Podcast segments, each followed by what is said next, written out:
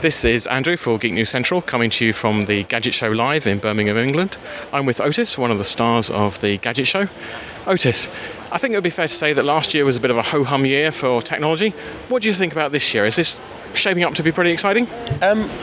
Was last year a ho-hum year? I suppose it depends what you're looking at. I think drones dominated last year, so it was great for the development of drones and the sales of drones. Other innovations, yeah, you may be correct. I think it's easy to become blasé about about the inventions and innovations that we're seeing. A lot of that stuff is actually going on under the hood, so that our phones are better. They may not be looking better or becoming too much lighter or whatever, but all of these developments are still going on.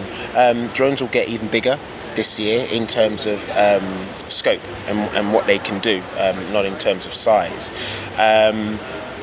Will there be innovations in anything new? VR is making a lot of noise this year, and wearables, and those, I guess those are the same three headlines that we've been looking at for the last two or three years. But will it be a ho-hum year again this year? I hope not.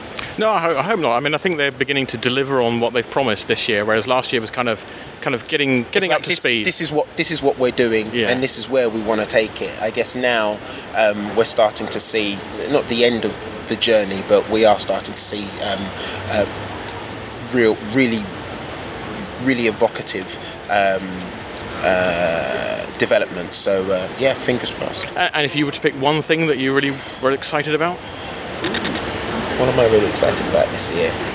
I've been a really good boy this year, and I'm hoping to convince my wife to allow me to have a form of personal transport.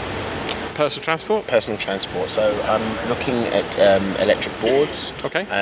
I'm looking at hoverboards. I'm looking at motorised unicycles. I want to be that guy roaming around my town on a weird contraption. So provided I keep her happy, I'll be allowed to do that this summer. Well, fingers crossed. And yeah, thank you. Hope you earn the brownie points. Thanks very much, Otis. Cheers.